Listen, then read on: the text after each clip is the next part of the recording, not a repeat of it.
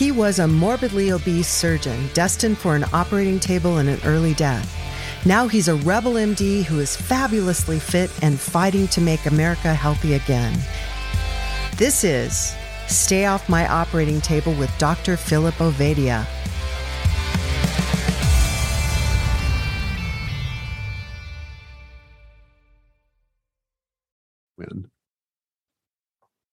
Okay, continue. Okay. You, live, you were saying you were in LA for 30 years. Yeah, talk, talk me into it. Yeah. Okay. Yeah. Uh, so for the audience, we started this podcast off the air. Um, Yes, and Jack did. and I were, were Jack and I were talking about how cool we are because we eat a lot of meat. And um and Jack mentioned he he goes, you know, I I I, I just don't feel right if I don't eat enough meat. And it almost sounds like an infomercial when someone says that, but it, I, I started saying, yeah, I, f- I feel the same way. But most people don't realize that they don't feel good when you know uh, vegans, for instance. And, and Yeah, look, I, I'll give the average vegan a buy round, uh, and I'll tell you why. Um, when most people go vegan, it's because it's the same reason people go carnivore or uh, low carb or anything else. They're they're usually searching for you know something better than what they have, and usually what they have is a the standard American diet Yeah, right? Yeah. and and that's enough to make you sick. And once you start feeling bad you'll you'll start going down rabbit holes. And of course vegan sounds healthy. I mean what's healthier than eating a vegetable? I mean we've heard eat your whole life eat your- eat your vegetables. Eat your So vegetables. vegan has veggie right in it. And um so being in la you know most people most people would eat would go vegan and go vinny you don't understand. I, I- I feel better than i felt in years. I feel i feel light. I, I'm my thought patterns i'm clear in the morning and this is just wonderful. And i'll go yeah yeah that's great. That's going to last for about two weeks. Maybe three but usually by the third week they're not feeling good anymore because when you go off of the standard American diet and you get off of crappy food, and a lot of people when they go vegan at first they'll they'll they'll um, uh, do a juice cleanse or some kind of I don't know if they're cleansing, but they're cleansing some kind of toxins that they don't think belong in their body, and no one's ever explained what these toxins are. But okay, let's assume you're doing that, and um, they feel better. But now it's kind of like you know people that do drugs you do drugs the first time and then you're just chasing that high for the rest of the time Mm. until you realize you really have a problem and you have to come off. Veganism is the same way. You know, most people go off of veganism. Here's a fact within the first three months of starting because they realize how crazy it is. Uh, 87% of vegans go back to eating meat within a year. These are facts. I have I have to tell you, um, Yeah. I I met my now wife a little over two years ago, and when I met her, she she's we we are very compatible, extraordinarily compatible. But I was right up front with her about my my c- consuming need for consuming meat, and she said that she was a chegan. I said, "What's a chegan?" Yeah. She said, "A cheating vegan." Um, I, I- she's I she's no longer vegan or chegan. Um, but I- I hey, for those of you who are wondering what the hell's going on, this is the Stay Off My Operating Table podcast. Yes, we just jumped into the middle of it. I'm Jack Heald. This is Philip Ovadia. It's his podcast. He hasn't said a word, and we're already 10 minutes in. Hey, Phil, thanks for inviting Vinny. I'm talking No to Vinny problem. Tortorich. And And thank, thankfully, Vinny needs no introduction. I, I, I would be surprised if there are many uh, in my audience who don't know who Vinny is. But uh, Vinny um, Tortorich is really, you know, um, one of the true um, original uh, forward thinkers when it comes to nutrition. Uh, Vinny was, uh, I think I had said before we started uh, recording that Vinny's been podcasting since before there were podcasts. And uh, Vinny has uh, three documentaries, and uh, his book, Fitness Confidential, is still uh, really one of the um, leading, uh, I would say, uh, nutritional books out there and one of the infor- most informative nutritional books out there. So just honored to have Vinny on, um, you know, and I've now known Vinny for a few years, fortunate to be on his podcast, again, one of the leading uh, podcasts in the fitness space. And uh, really, I've been working up to this moment uh, because, uh, you know, just wanted to get to the point in my podcasting career where I felt ready to have Vinny on as a guest. So uh, we're happy to have Vinny today, and, and we've already gotten a preview of some of the great stuff I'm sure we're going to talk about. Okay. So when I interrupted him, when I interrupted you, Vinny, you were telling me that um, some percentage, I don't remember what, of, of people who go vegan quit with within a year. Yeah, um, a very high percent because we were never meant to not eat you know animal products and people find that out and some people go for years i mean uh, uh, my my friend um oh god her name is now slipping my mind um uh Lierre Keith she was a devout vegan for 20 something years and she finally one day she was dying you know everything was just her body was shutting down you know your body can only take it for so long. And she was doing it the right way. I mean, she was planning her own food and doing all this stuff. And she realized, you know, she goes, you know, we we tell ourselves we're not killing stuff, but I have to kill everything in order to eat this. Every time you break ground, you have to kill something. And, you know, but at some point she couldn't deny that her health was failing. She hadn't had a period in years. And these are all things she's discussed on my podcast over the years. She she's in my third movie, Beyond Impossible. And you know, it, it, she finally she wasn't a Chegan. She went all in, and finally one day she had a piece of meat, and it was almost like you know the angels started singing and the clouds lifted, and uh, she never looked back. Um, you know, you mentioned Chegans. Uh, I I know someone, an acquaintance, who is well known in the vegan community as one of the top vegan athletes and everyone goes, "Look at him! He's doing all this stuff, and he he's a vegan." I've been with the guy eating meat. You know, it's you know, you know, and, and I'll never sell him out, but you know, it's. I remember one one day I was talking to his wife, and she was like, "Oh, my husband wouldn't touch coffee. We never take." I met him originally in a Starbucks. and I said to her, I said, You realize I met your husband in a Starbucks. She goes, Oh, but he doesn't drink coffee anymore. And I looked down and I said, Hmm, I wonder how he gets that coffee off of his breath before he gets home. He he he would drink a coffee within a coffee. He did something called a black eye or a red eye or something where you put oh yeah yeah the red eye yeah he was like pouring give me a black with with six shots of espresso yeah yeah give me a black, black? coffee and add a lot of espresso to it and i own a coffee company and i was looking at this guy going you got to be kidding me I, I mean i own a coffee company and i don't do that you know and um but yeah you know so his wife didn't even know he drank coffee you know so these people just walk around I guess, lying to themselves, but to the point where, and this is what we are talking about off mic, and I think this is what you wanted me to get to. Um, when you feel bad all the time, like in LA, you know, everyone, when I got there, everyone had diseases I'd never heard of before.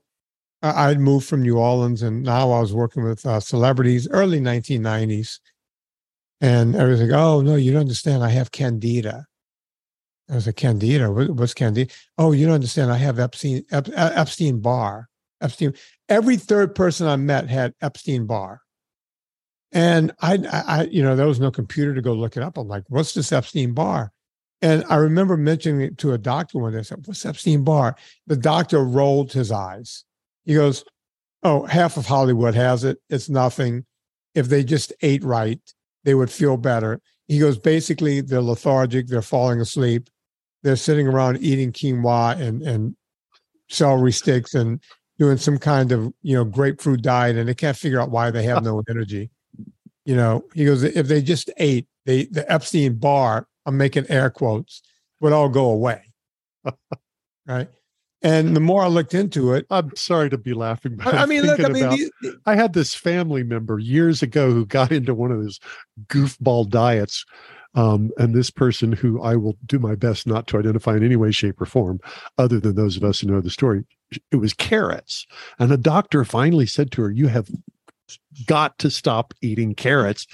You're turning orange. You can Yeah. never have another carrot the rest of your life. And she really was. She was turning orange. yeah, the, the Okay. carrot, uh, yeah, it, it'll make it, it, when people get into these wacky diets, they go, "No, you don't understand. I'm I- I'm sick." It's like, no, you're getting sicker from doing the wacky diet, and uh, you know, I, I you know, one after the other, Jack. I, I would see, uh, you know, um, what was the last one? Right, I, I was there for thirty years. The last couple of years I was there, everyone had, um, oh, it was a new one. Everyone had, um, The d- disease of the month club. Oh yeah, it was it, it was literally disease of the month. um, they all of a sudden all had. Um, oh, I'll think of. As a matter of fact, whenever people started getting um, um, celiac, I didn't believe it at first. Now I understand celiac. You know, they changed wheat so much, people were actually getting sick from. I didn't. Yeah, I thought that was another Epstein Barr, but that's not the one I'm talking about. That actually exists. Um, um, chronic something. Uh, Oh, chronic, Chronic fatigue syndrome. Yeah. chronic fatigue syndrome. Okay, didn't we call that Epstein Barr back in '93? didn't we call it Candida in '96? I mean, it's the same thing. Go freaking eat a, a piece of red meat. Eat some animal muscle. All your problems will go away. Everybody had, you know, oh, you don't understand. My adrenal adrenal fatigue was another one. Adrenal fatigue. You know what? That is so that's so interesting. I was diagnosed with adrenal fatigue and um I really was just exhausted from a series of life situations, circumstances. And my instinct was exactly backwards. I, I had this awful, almost debilitating stomach acid that just wouldn't quit, went on for months. And I thought, you know, genius Jack here. Hmm, what would absorb stomach acid? Bread. Bread would ex- absorb acid. Right. So I'm just, um, and of course, it just is getting worse and worse and worse. I now realize, and I- I wasn't trying to particularly avoid meat or anything. It was just I was traveling too much and eating bad. If I'd have just cut the crap out of my diet and and eat and just focused on have a steak every day, I think a lot of those problems would have just disappeared. In fact, my my doctor who finally helped me get well, that's basically what he had me do. We're getting rid of all the foods that cause you um, any kind of inflammatory problem, and uh, here's this list of things you can eat. And it was basically meat and nuts. No, it wasn't And- nuts. It was basically meat.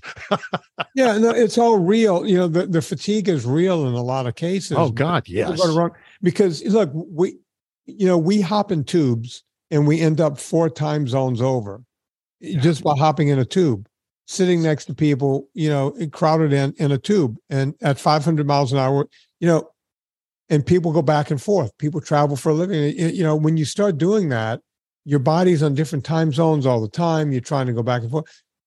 It wears, it will wear you the F out. Yeah. And that's the part people don't realize is that is it, oh I can handle this. I can eh, no no you can't. We, we used to be up with the sun, you know, gone with the wind, down with the moon. You know that was it. You know, and not anymore. You know we we just think we can cheat it all. What say you, Philip? Yeah, you know, so what I'd love to hear, Vinny, is you know, you've been dealing with this now for, you know, 30 plus years, and you've been talking about this stuff. And it seems so obvious, um, you know, and you, you know, you oftentimes say how, you know, if I was able to figure this out, you know, coming out of the bayou, uh, then, you know, why did all these celebrities and all these people in LA and all their fancy doctors and their money and stuff. Um, why do they get it so wrong? Why do we have such trouble getting people to understand, uh, you know, what is should be basic human instinct? Um, I, I think it's guys like me and I'm not bragging about me because I'm saying as guys like me, not particularly me, who we are nerds and we have enough science background and we have enough hmm in our system where we just go, hmm, something doesn't make sense here. Um, that started happening to me 40 years ago when I first got to college, over 40 years now. And, you know, I, I started asking questions in my freshman year. And when you ask, I'm going to name drop here, my friend Dr. Drew Pinsky, who's around my age, he was like, Yeah, you know, you were there just learning. I was there trying to get into med school. And Philip, you understand that. It's all about, you know, um, I was taking gross anatomy, I was taking kinesiology, I was taking everything with the pre med kids. And a lot of times I was the curve buster. I'm bragging here for a second. They didn't like that. They were like, come on, dude, you're on a football team. You're not even going to med. You don't care about being a, you're not going to med school. What are you doing? And they would come up to me before a mm-hmm. test. How do you feel? What do you think? What do you think they're going to ask? And it's like, I don't know. You see, I was just interested in the subject. They were just interested in getting out of the subject and moving to the next layer of becoming a doctor. I mean, you guys go through 12 years or so of holy hell to get where you are, right? And, you know, I ask every doctor this, and I'll ask you, I mean, when you go through, how much nutrition did you get? Was it a day? Did you get two days? Was, you know? Answer the question, Phil. I know the answer. Phil yeah. and I've had this conversation. Yeah, it was very. I love to get this on on tape. Yeah, I, I remember a. Uh, I believe it was about a three day uh, course that was probably a couple hours each day uh, on nutrition, and it was just you know it was the basics. This is the food pyramid. This is what a carbohydrate is.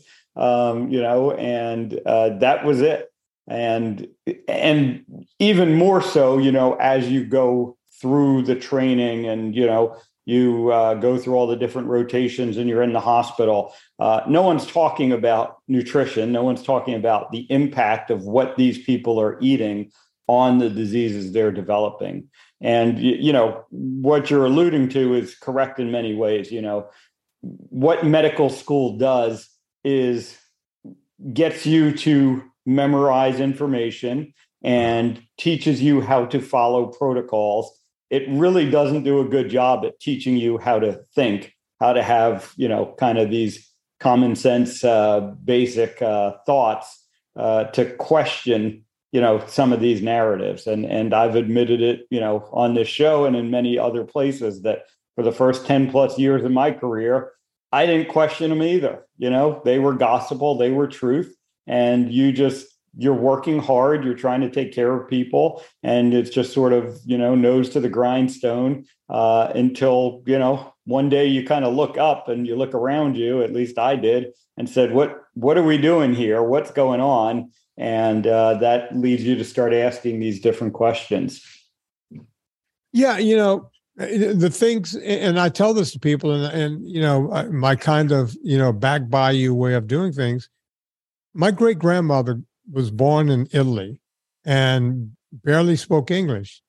But I would hear things as a kid from a woman who died when she was 100, right? This woman was born in the 1800s. She would say things like, if we had a Coca Cola or something, don't drink that, you're going to get diabetes. How did this old woman from Italy, who had maybe fifth grade education equivalents, don't don't drink too much soft drink, you, you'll get diabetes, right? Don't don't um oh too much bread, you're gonna get fat. Too much pasta, you're gonna get fat. Look at that panza, you got you, you're getting fat. How did this woman know that? Yet when I got to Tulane, a, a school that's known for medicine, all of a sudden I couldn't find a professor to, to agree with that. As a matter of fact, it was mentioned in my freshman year. You know, a, a professor was talking about fat and, and the importance of fat and your body's preferred fuel being fat, your brain's preferred fuel. That same professor, a couple of months later, was talking about something, and he said, "The brain, you know, I, I mean, we need sugar as fuel." And since I take prolific notes, I went back to September 21st, and I said, "Professor, um, you said on the 21st of September that our brains, our bodies prefer fat as the, our fuel of choice. Now you're saying carbohydrates," and he goes, "Yeah, it's carbohydrates." And so, well, what happened to fats? And every Jewish kid in there was going, which one's going to be on the test? Just tell us what's going to be on the test. I'm saying Jewish kids. I was the only, I was at a Catholic school in New Orleans. I was the only non Jewish kid there, which made no sense to me. And I'm an atheist. Um, but that's all these kids wanted to wait, know. wait. You don't believe in God and you broke the curve? Oh my Yeah, God. I, I, I was all over the place. Um, now half your audience is going. to He's an atheist. I'm out of here. I'm done with him. Nope, nope. We've got a good audience. They're good people. Yeah, yes, we do. Trust me, people hate when I tell the truth. Um, but you know that there's this whole thing where the, the students were going, "Wait, which what, what are you putting on the test? That's what we need to know." Hmm. Yet I was sitting there going, "You said one thing, now you're saying another thing. Which one should I learn? Which one should I know?" Sure. And that was that was my first rabbit hole. We're talking 40 some odd years ago, 1981. That's that's over 40 years ago. Right? So, uh, you know, those were the kind of rabbit holes I started going down. You know, my great grandmother knew something that Tulane didn't know. Isn't that fascinating? Isn't that? I mean, really, you make a very, very good point. An old Italian woman born two in, in, in the century twice removed before from the one? Yeah, exactly. with a fifth grade education new stuff that only here in the last 10 15 years has anybody in the medical world started to to Well, no, no, well, not not exactly true. You could go back to Banting, and you know, we can we can go back to the early 1900s. oh true true We, we could go back to the 1800s. We knew this. We could go back um, whenever uh, Ancel Keys was was running amok. We there was a guy over in in England, Yudkin, John Yudkin, in, in in the late 50s, going into the 60s, saying, "No, no, it's sugar. It's sugar's the problem." While Ancel Keys was, you know, squashing him, going, "Don't listen to him. Don't listen to the guy from Europe, one country over from Vinny's grandmother. Um, let's listen to me because somehow I have this information, which it was all out of whole cloth. It was just all pulled out of whole cloth. And nobody, you know, we can only surmise why Ancel Keys was doing what he was doing. We don't really know why. We don't know, we don't really know what was happening at Minnesota University, what was behind him, because he wasn't a vegan. He he wasn't a Seventh Day Adventist, and if I don't know if your audience knows what that is and how that connects to it. Uh, let's. I happen to, but I I'm not a good meta, a good avatar for that. Let's put put those two together real quick. Okay. Um, veganism. What? And by the way, folks, I have nothing against veganism. I'm just I, I'm just fact based, and I don't care whose feelings I hurt. Um, veganism was started through the Seventh Day Adventist Church. Um, as a matter of fact, you can link all the quote unquote blue zones around the world to Seventh day Adventists and that sort of thing. Um, well, at least the ones in the United States. And back in, in the 1860s, a- around the time Lincoln was in the White House, um, the, uh, there was a woman named Ellen G. White who was uh, a parishioner of some sort in the church, as much as a woman can be a parishioner in any church at that time.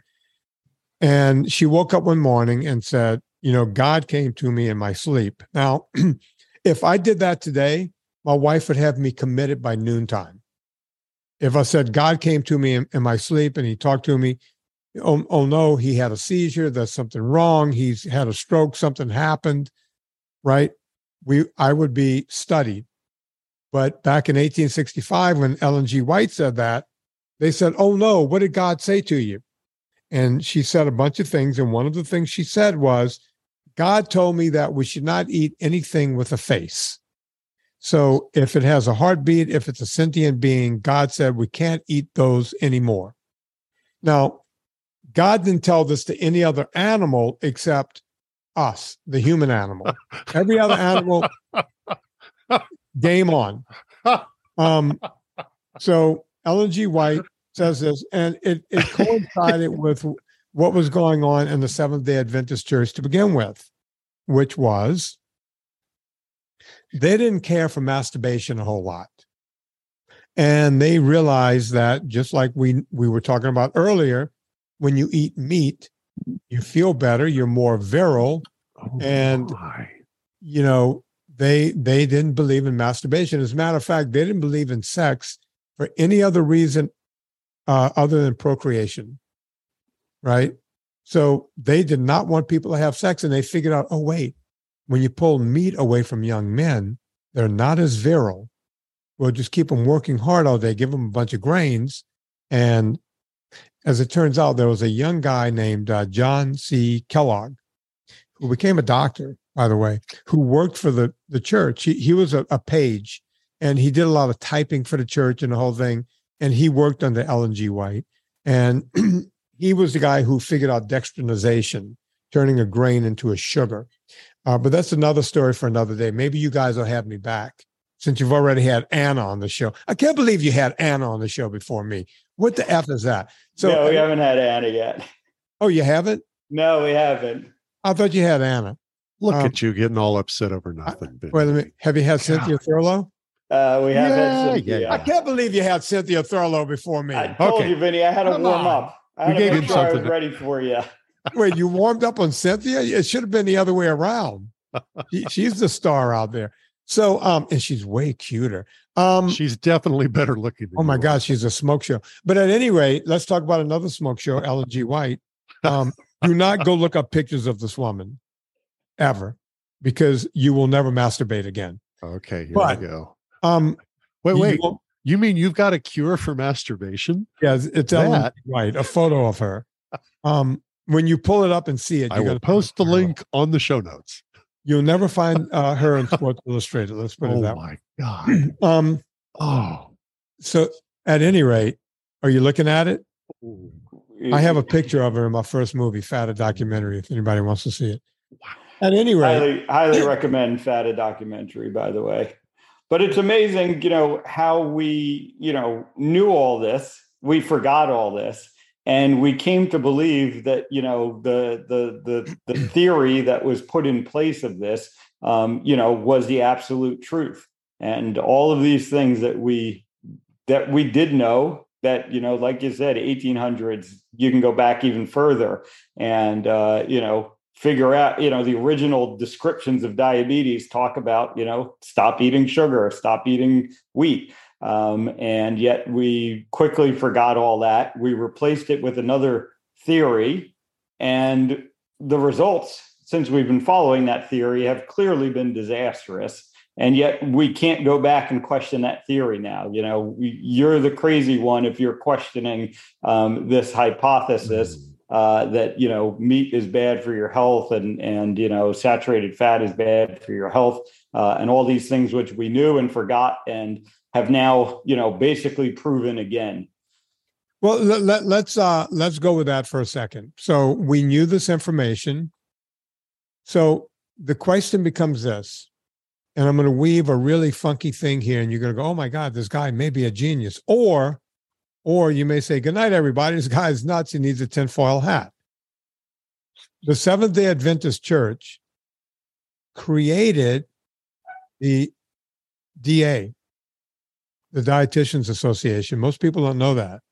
You could go back. You can, by the way, this is not hard to follow. You can you can do the math all the way back to the beginning of of red, or, you know, uh, red, uh, RDs, registered dietitians. That was all created by the Seventh Day Adventists by the church, Ellen G. White's church. So you take that. Now we have an organization, registered dietitians, right? RDs, who are now saying that this is the way we should eat, right? And they get in with the insurance companies, they get in with everyone. Now, uh, doctors who took, I, I think Phil um, said six hours. He said three days of a couple of hours each. So six hours of nutrition. So as a doctor, he knows nothing about nutrition. He knows how to clear an artery. That's what he does for a living. So he doesn't want to get sued. No doctor wants to get sued because most of them can't make money anymore because they're paying back a half a million dollars in student loans or more.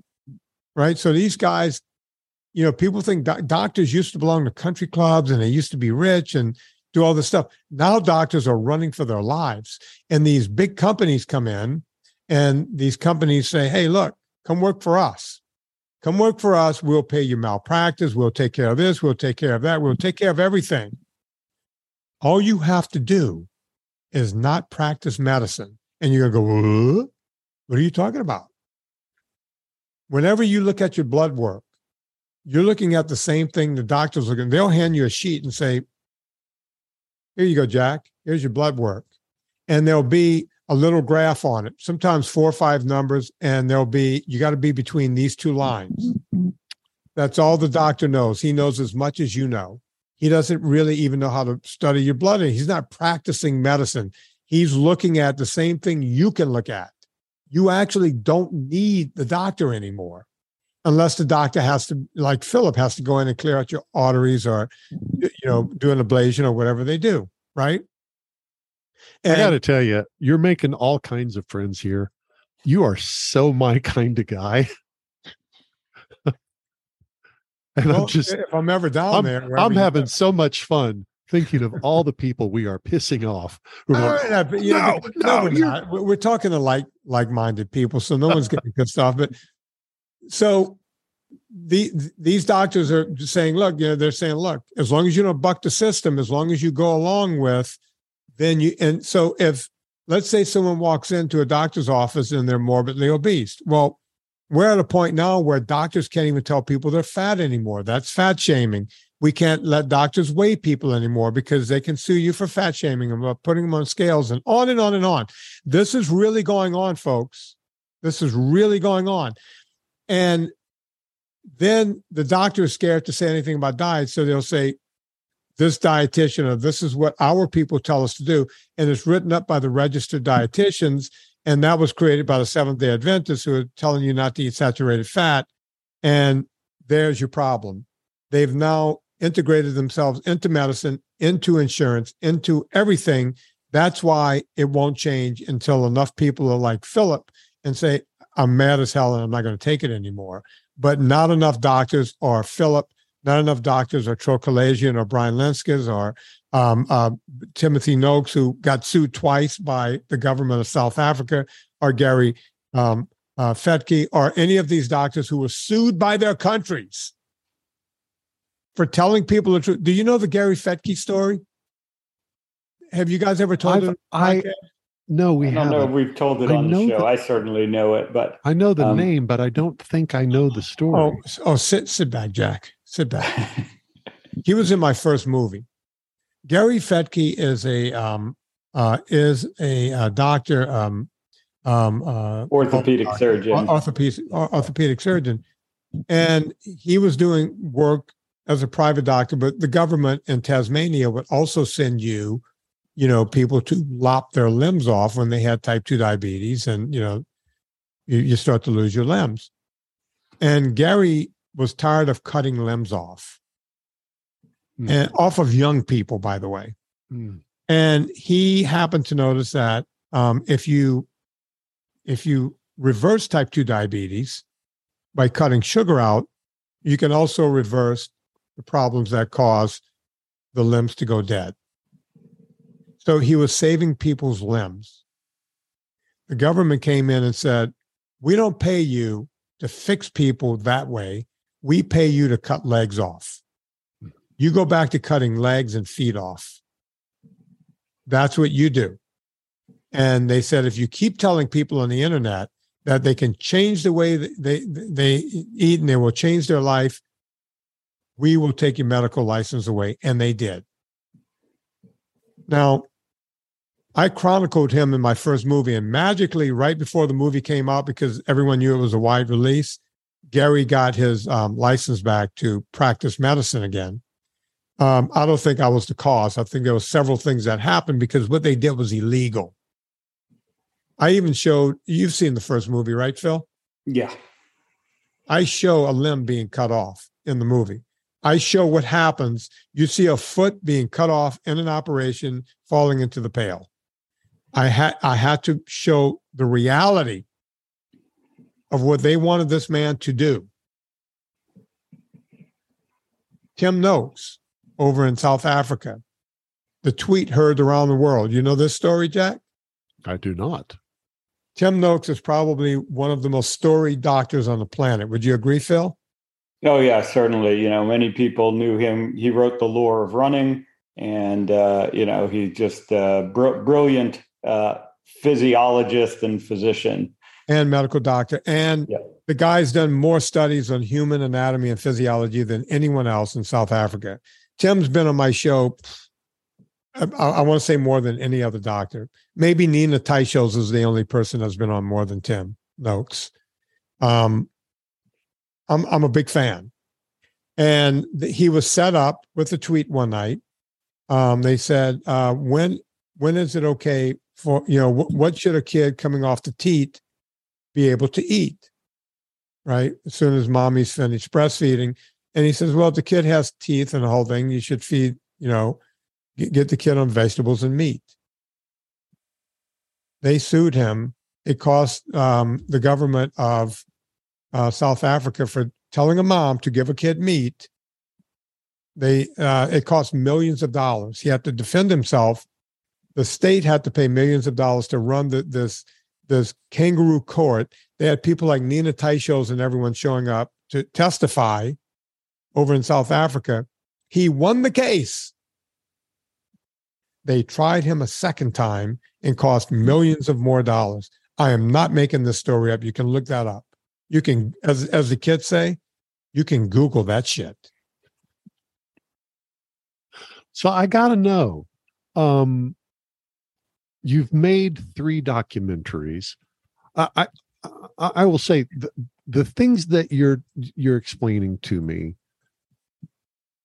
I'm I'm laughing but it's because I'm past the anger stage. I've I've in, right. I've I've gone through denial and anger, and I'm now into radical acceptance.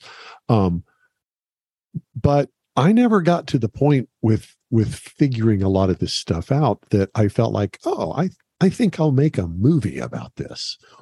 What happened with you?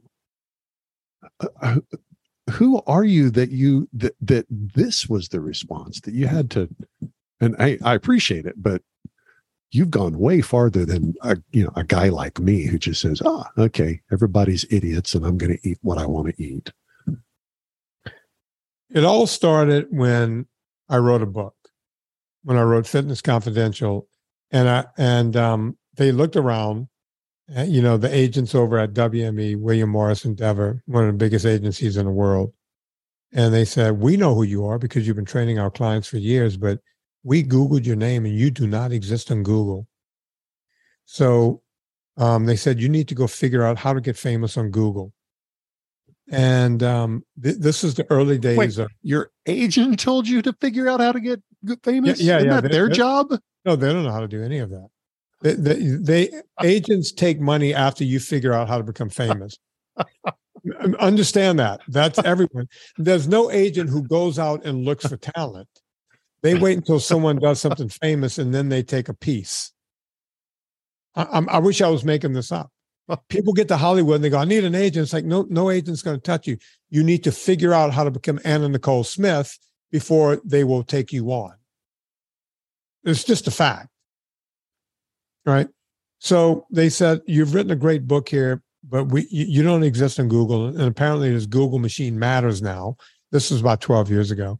So um, I didn't know how to do anything else. So we started doing a podcast because I used to have a radio show. So I knew how to talk on mic. So we started the podcast. And once the podcast became a thing, people started writing to me saying, you have to, every time, every time a vegan propaganda movie came out, people would say, you got to do the opposite movie and lie in the other direction. And it was like, well, if I do the other side of it, I'm not going to lie. You know, just because they're saying that eating one egg can cause type 2 diabetes, I swear to God, they said that in the movie. Um, and an egg can cause pus in your body. I swear to God, that was in a movie. And that milk was institutional racism in the movie. All of that came out of a movie called What the Health. All three of those things. Um, forks over knives. I watched them all, and they just lie one lie after the other, right? and people kept saying you need to do the movie and i kept saying why do i have to do the movie and they said well you live in hollywood and you know celebrities and i said that does not make me a movie Ipso maker. facto. Yeah. yeah, yeah. Oh, oh, because of proximity and the fact that I kiss ass a lot, I should be making movies. God, You've got all the qualifications. yeah. I mean, I mean, Jethro Bodine was a big Hollywood producer, according to the Beverly Hillbillies. But um, so um, someone came to me and they said, "Hey, we could get you money to make a movie." And I said, "Okay, but I need total autonomy." And they said, "Yeah, yeah, yeah, all, all the autonomy you want." And the first thing they started doing was telling me what to do. So I said, "Take you, your money, get the hell out," because I can't. All I have is integrity. I have nothing else, right?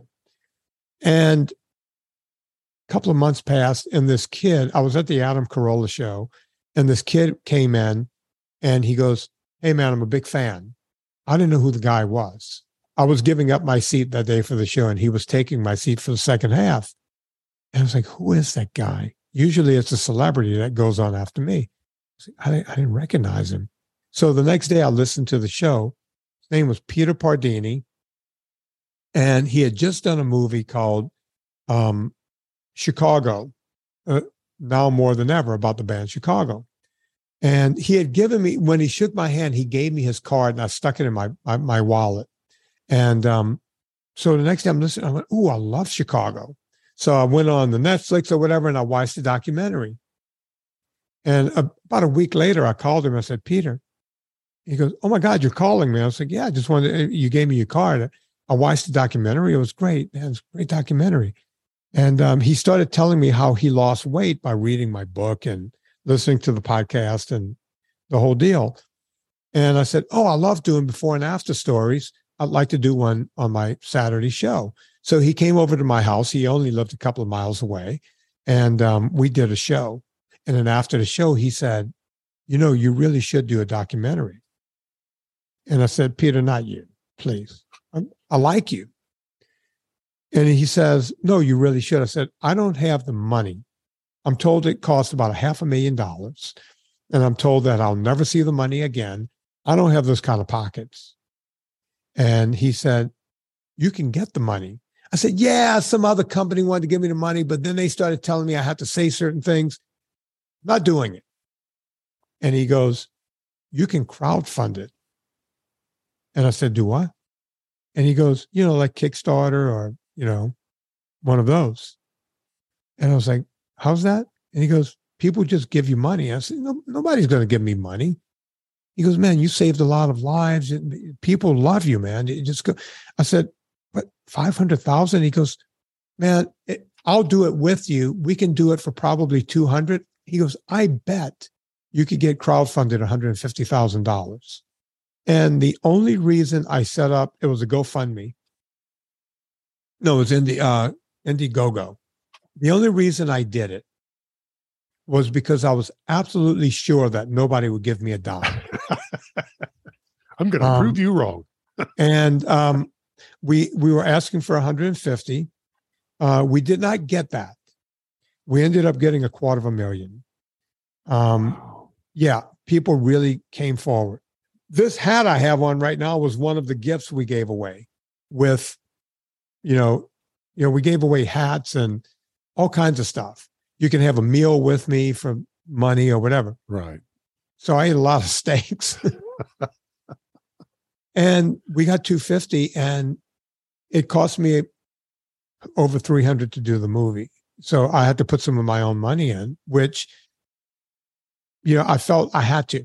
I felt, you know, these people put up all this money. I have to do this movie.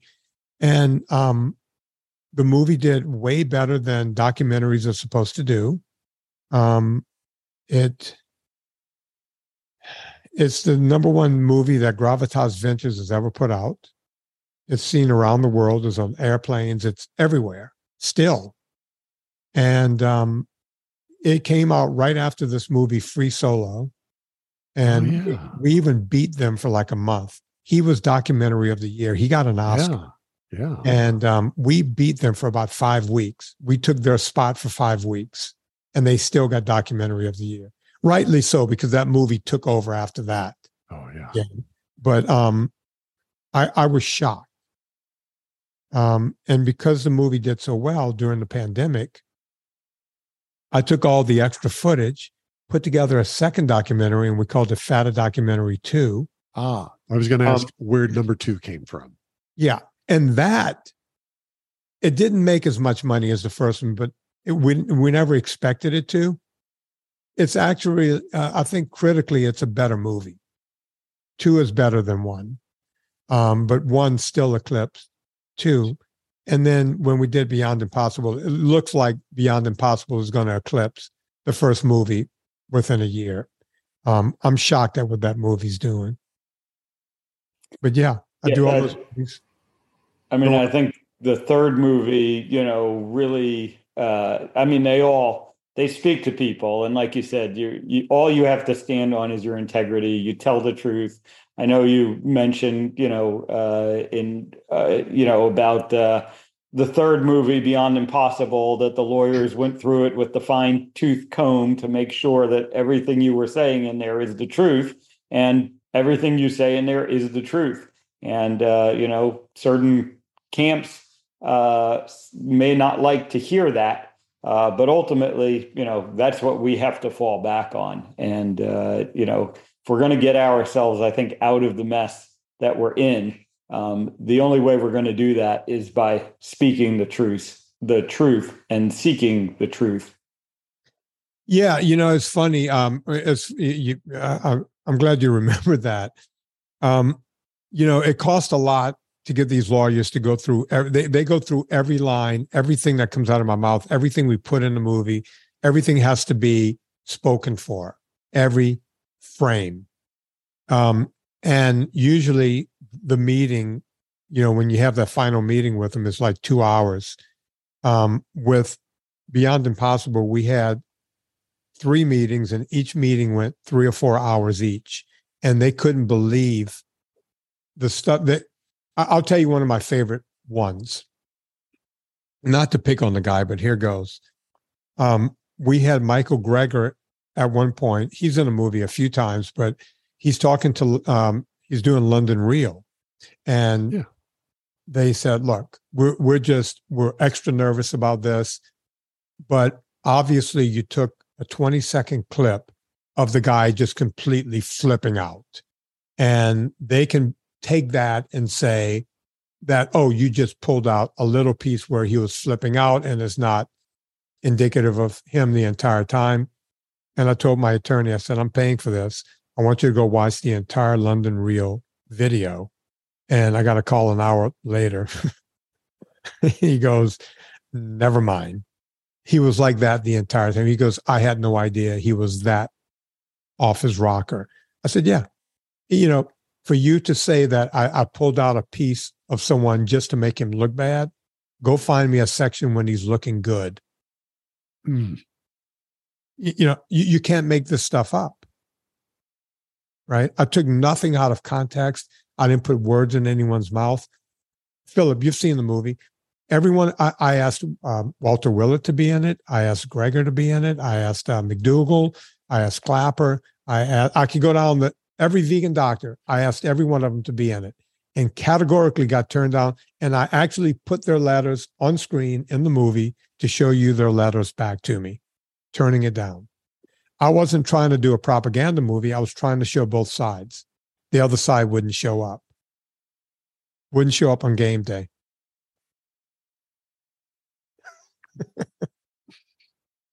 Says a lot. Uh, uh, You can't make this stuff up. So I gather from uh, what you've said that you're no longer in LA. No, I, I left. Um, I did the last two movies from Virginia. I live in Virginia now.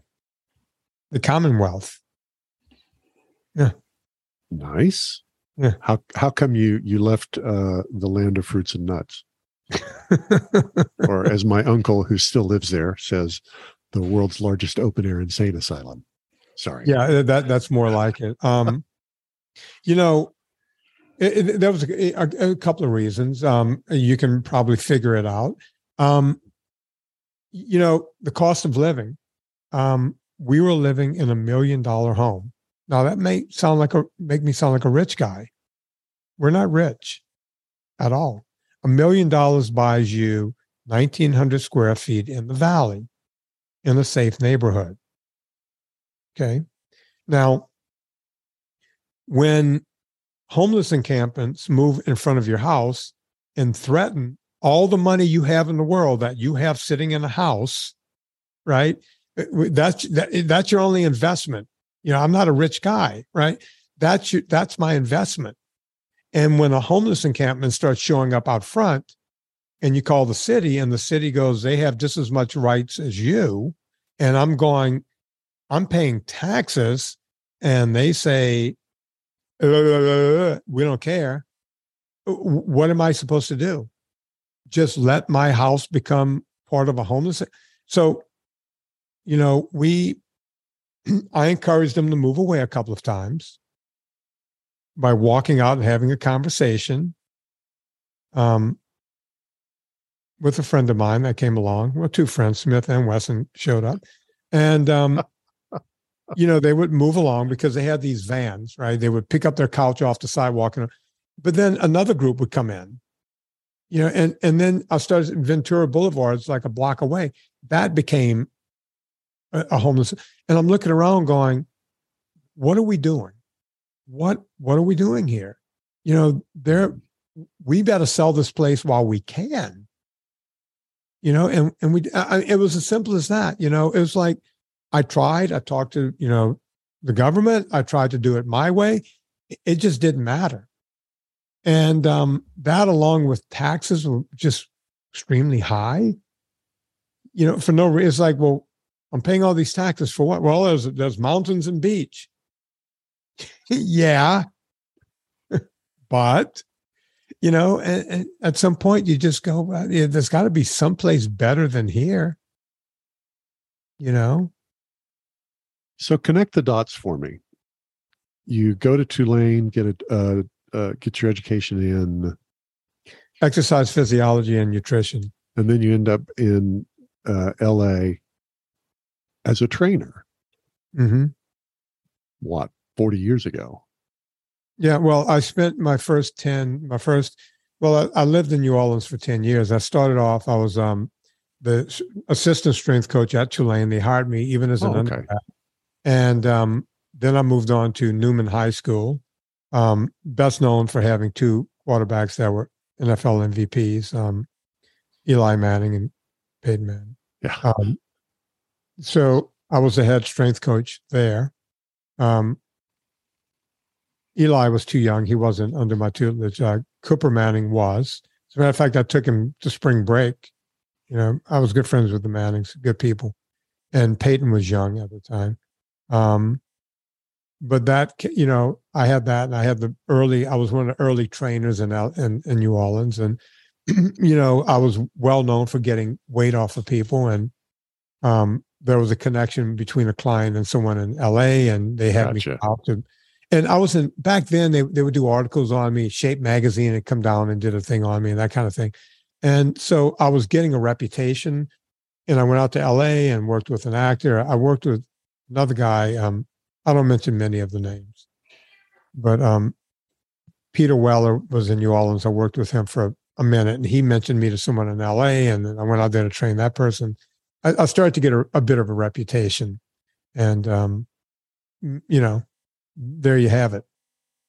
So, d- did your your career as a trainer change as a result of your this move into documentaries and I I'm looking at your website. You you do a lot. You got a lot of stuff going on. Yeah, Are still um, doing it? Are you still training people?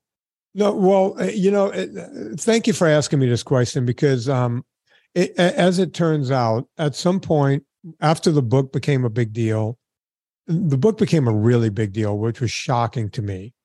Um, I, I ended up self publishing it, and um, it it became a bestseller on Amazon and it stayed at the you know it stayed number one on Amazon forever. And then uh, the the book still makes it's like a ten year old book now. It still makes money every year, which is shocking to me. Um, but the book became a big deal. that led to um, you know the podcast got bigger and bigger. This was before everybody and their cousin right. had a podcast, and you can get a big audience. So uh, that happened. Um, Adam Carolla happened to figure me out and started bringing me on his show. I've done his show close to hundred times now. Uh, Dr. Drew started figuring me out. Um, so between that and then I started a vitamin company, purevitaminclub.com. Um, and then the coffee company, purecoffeeclub.com. And now we have nsngfoods.com, which makes ultra fat. So I'm the I'm the president of three companies. Um, and you know, I run vinnytortorich.com. So I looked around one day and I went, oh shit. I don't know. You know, I was at a party one night and someone said, Well, what do you do for a living? And I stared at them for a minute and they thought I was having a stroke. And I said, I, I don't know. Because I realized the I, I only had one client left in LA. It was Howie Mandel. And the only reason I still had Howie was because we were best friends and I didn't know how to tell him that I didn't train people anymore.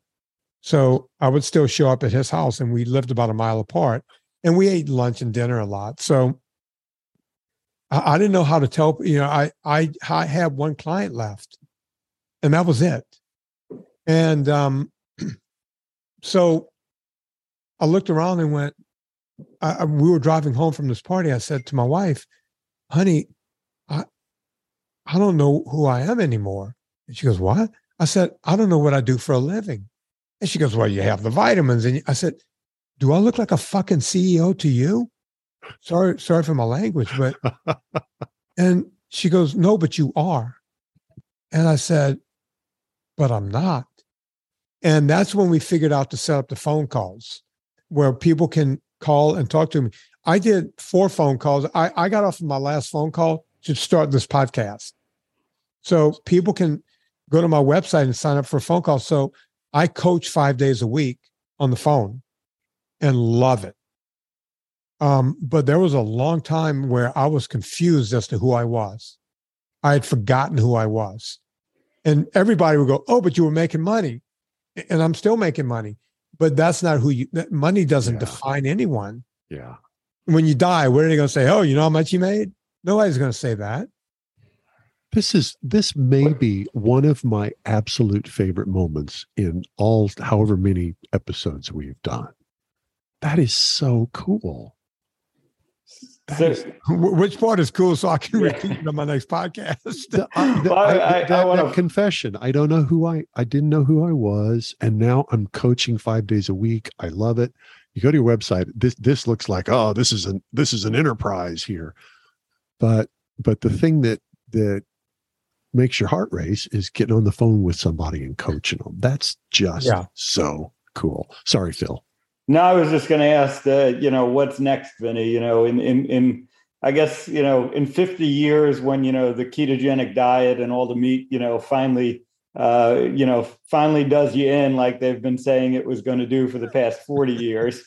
Um, through cancer, by the way. We didn't even get to uh, touch on yeah. that. But um, you know, what what what what do you hope they say about you? What do you hope you're able to do uh, moving forward here, building upon everything you've already done? I, I, I don't know. Um, you never think about your place in history, and I doubt that I'm going to be mentioned. Um, you know, sometimes people go, "Yeah, I do NSNG," and they'll go, "Oh, you mean Vinny?" And they'll go, "Who's Vinny?" So, you know, my, you know, doing NSNG, no sugars, no grains is, is beyond me now. Some people don't even know my name. Sometimes they go, yeah, we love Vinny. And what about Anna? It's like, who's Anna? You know, eh, so I don't think people really, uh, you know, the world happens like this now. You know, it's just so fast. You know, Nina and I talked about that, Nina, the great Nina Nice, uh, uh, Nina shows, And it's like, we won't be remembered for you know, being at the beginning of this. Gary and I have talked about it too. You know, it's like we're just trying to help and do what we can right now. Um, I was talking about Gary Fettke earlier. I'm talking about Gary Taubes now. Um, but I don't think anyone's going to remember any of us or give us any credit for any of it. You know, I, and I don't really expect them to. So if we can help a few people along the way, I, I think, I think that's where it's at. Don't you? Yeah, and and I think hopefully we get back to the point where we remember what we forgot, and 50 years from now, everyone will just say, "Oh, it's obvious," you know, you should all be eating meat, uh, and we're not even uh, really having the discussion anymore. We're back to where it should be. Uh, but I think uh, y- you will have certainly played a a big role in that.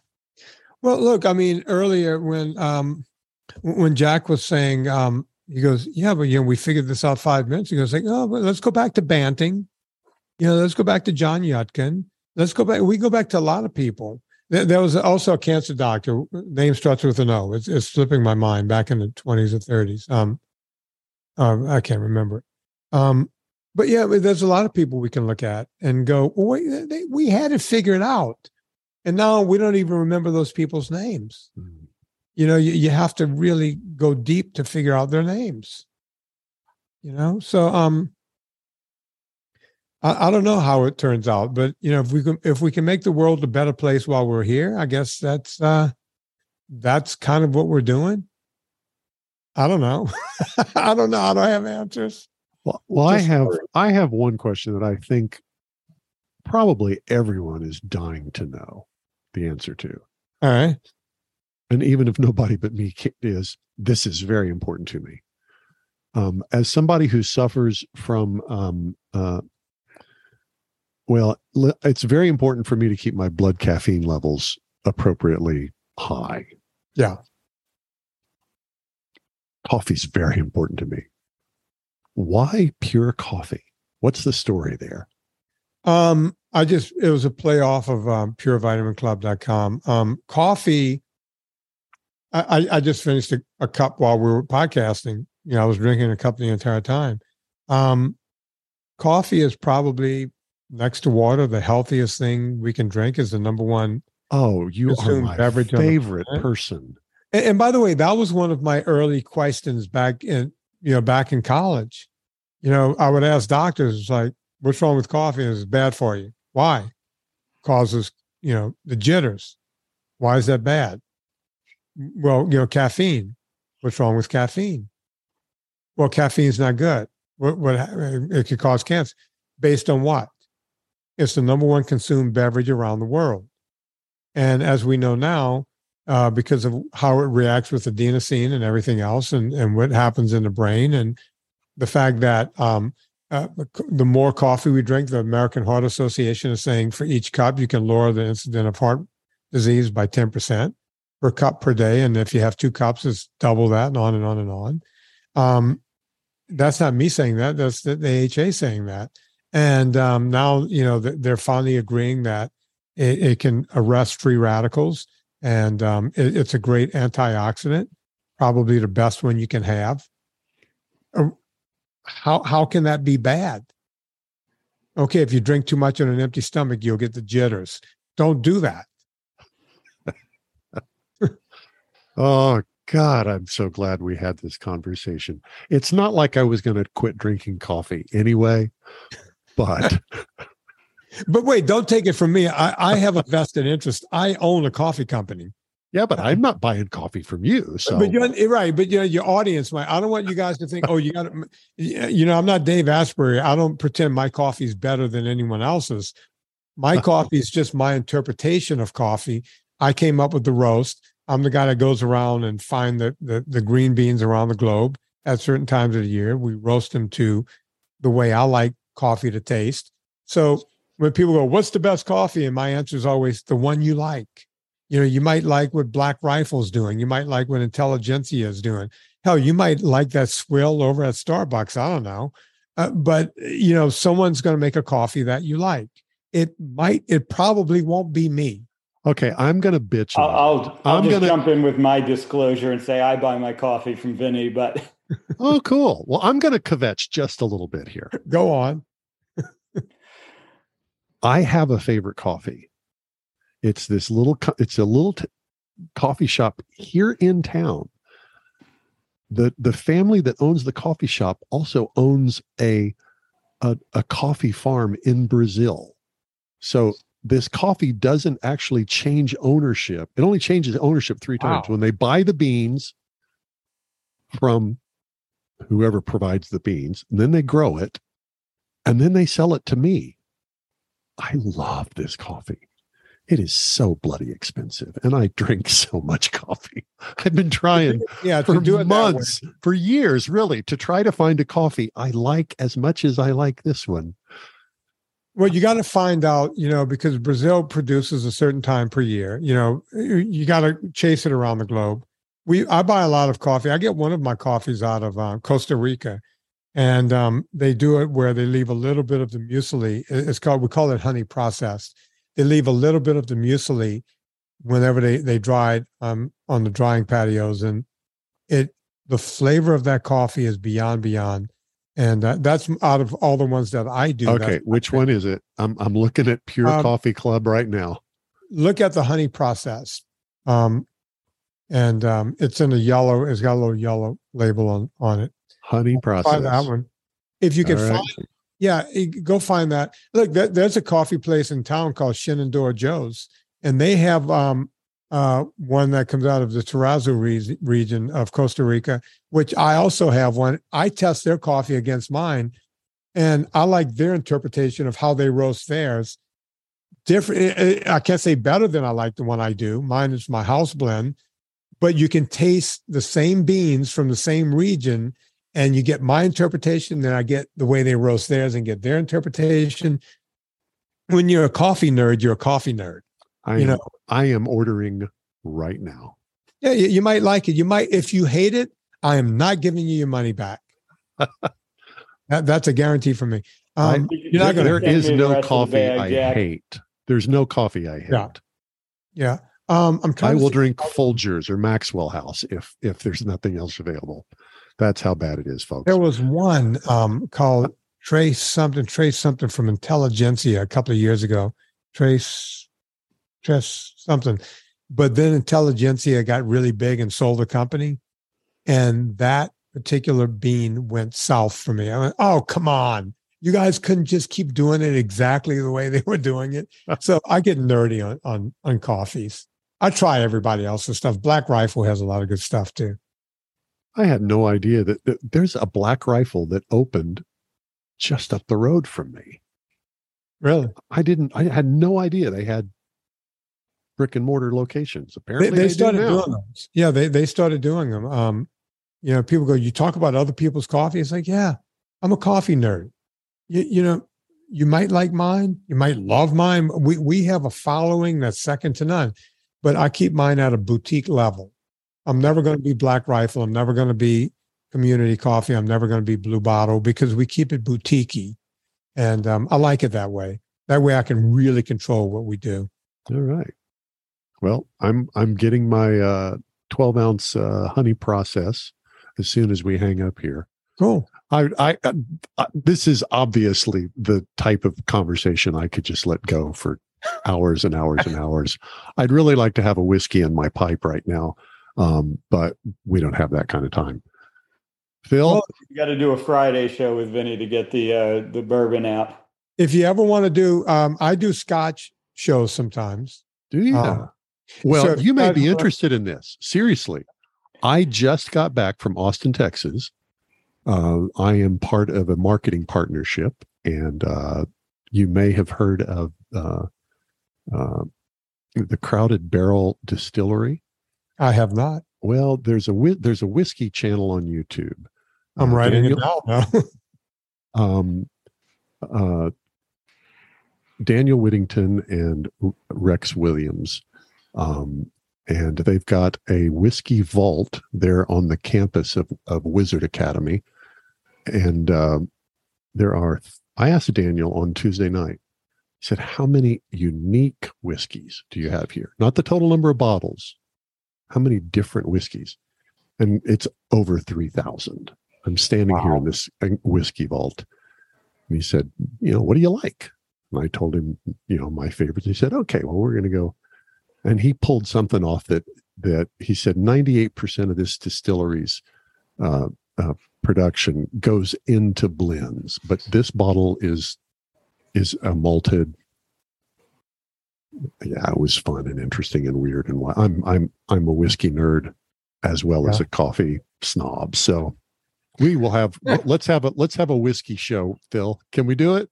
Sounds good. Phil, you know, always Metabolic health and whiskey. Yeah, yeah, we we could do it. Um, I've done it before. I've done it on my own podcast where we will drink throughout the whole show. We- we- We've done 2,200 podcasts, so sometimes you got to change it up a bit. Yeah, we're we're not quite that far. All right. We're right. getting there. Well, it's been great, Vinnie, and uh, certainly we're going to have you back. Uh, I suspect many more times, and uh, it's always just uh, th- this is just the types of conversation we uh, we love to have here. I love it. This has been good stuff. Yeah. All right. Uh, well, you can follow, uh, you can get a hold of Vinnie at his uh, website, which is, remind me of that again. Vinnie don't have T O R T O R I C H. Vinnie is spelled V I N N I E. Vinnie Oh. Tortorich.com.